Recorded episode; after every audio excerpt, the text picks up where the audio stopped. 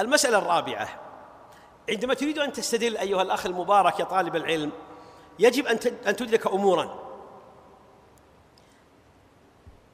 أصلها وأسها أن الاستدلال مبني على ثلاثة علوم لا بد منها. الاستدلال بالآية على حكم مبني على ثلاثة علوم لا على على ثلاثة أمور لا بد منها أو علوم. الأول اللغة. اللغة. والمراد باللغة هنا كل اللغة. يعني ليس النحو. لا النحو من من علوم اللغة التي تحتاجها لأن معرفة حال آخر الكلمة مؤثر في فهم المعنى ولا لا؟ لكنه ليس هو ليس هو اللغة. بل إن المستدل بحاجة إلى علم البيان وعلم الدلالات. طيب قد يقول قائل طيب لماذا لم يعتني المفسرون ولا الأصوليون بالنحو؟ هم يذكرون أنه لا بد منه لكن لكون النحو ألف فيه استغنوا عن ذكره لكن علم البيان وعلم الدلالات البلاغيون اشتغلوا به على صيغة الجمال لا على صيغة المعاني. ولذلك تجد أن علماء الشريعة من الأصوليين ومن علماء القرآن اشتغلوا بالإجمال والبيان والأمر والنهي والمنطوق والمفهوم وإلى مع أنها قضايا لغوية ولا لا؟ مع أنها قضايا لغوية لكن لما أعرض البلاغيون أو اللغويون عن كثير منها أو عرضوها للقضية الجمال التراكيب والإبداع اللفظي دون العناية بالمعنى احتاج المفسرون والأصوليون لأن يعتنوا بهذه القضايا على صيغة استدراج المعاني من هذه آه، القضايا اللغوية. واضح جدا أيها الإخوة واضح جدا أنه من لا يفقه من لا يعرف اللغة لا يمكن أن يستفيد من القرآن تفسيرا فضلا عن استنباطا. فضلا عن استنباطا. لا يمكن.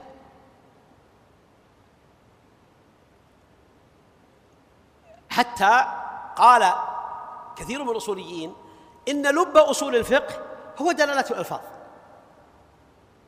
إن لب أصول الفقه هو دلالة الألفاظ. فمعرفة العموم والخصوص والإطلاق والتقييد والأمر وصيغه والعموم وصيغها والمخصصات وألفاظها وإلى آخره هذا المستدل بحاجة إلى معرفته. لماذا؟ أمر بدهي. لأن الله أنزل كتابه بلغة العرب. ففهم القرآن لا يتم إلا بفهم هذه اللغة وإدراكها. الثاني الشرع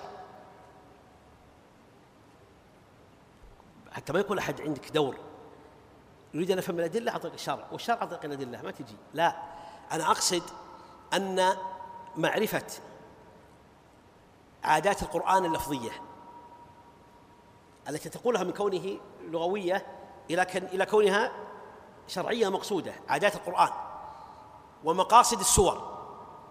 بل وأعظم من ذلك مقاصد الشريعة ومعرفة التوجه العام للخطاب الشرعي. هذا له أثر في فهم واستخراج الحكم من الآية. ولذلك قد يستدل الإنسان ب قد يستدل الإنسان بآية ظاهرا موافقة للغة. لكن عندما تتأمل قواعد الشرع تجد أن هذه القاعدة اللغوية هجرت لمعنى أدق وأظهر. من أين اكتسبنا هذا؟ من فهمنا الشمولي أن الشارع لا يتوجه إلى هذا المعنى. ولذلك لو جاء مثلا حاذق بلغة العرب وحاذق بالبيان وبالبلاغة ولكنه مستشرق أو نصراني. لن يستطيع أن يستفيد من الآية حكما صحيحا. لماذا؟ لأنه يفقد القضية الثانية المهمة المؤثرة وهي الفهم الشمولي للشرع وعاداته في الاستدلال. لعل هذا واضح أيها الإخوة. طيب الأمر الثالث العقل القضايا العقلية. لأن الاستدلال مبني على المقدمات.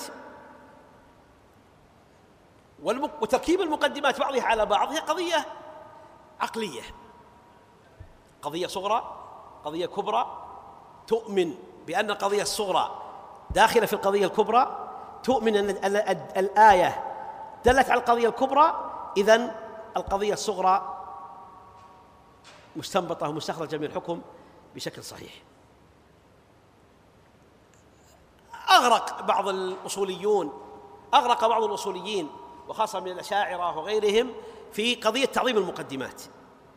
آه، وكونها على مقدمتين ولشيخ الإسلام ابن تيمية كلام لا ينكر فيه المقدمات بل يؤمن بحاجة الفهم النصي إلى هذه المقدمات. لكنه ينكر أن تكون مقدمتين. يعني كأسلوب منطقي. بل قال إن تفسير الآية وفهم مع الحكم من الآية قد يكون ينتج عن مقدمة واحدة وقد يكون عن ثلاثة وقد يكون عن أربعة وقد يكون أكثر من ذلك. آه، هو يريد باختصار أن آه، لا يحصر الاستدلال القرآني على الأسلوب المنطقي فقط. هو يريد هذا فيما آه، أفهمه والله أعلم.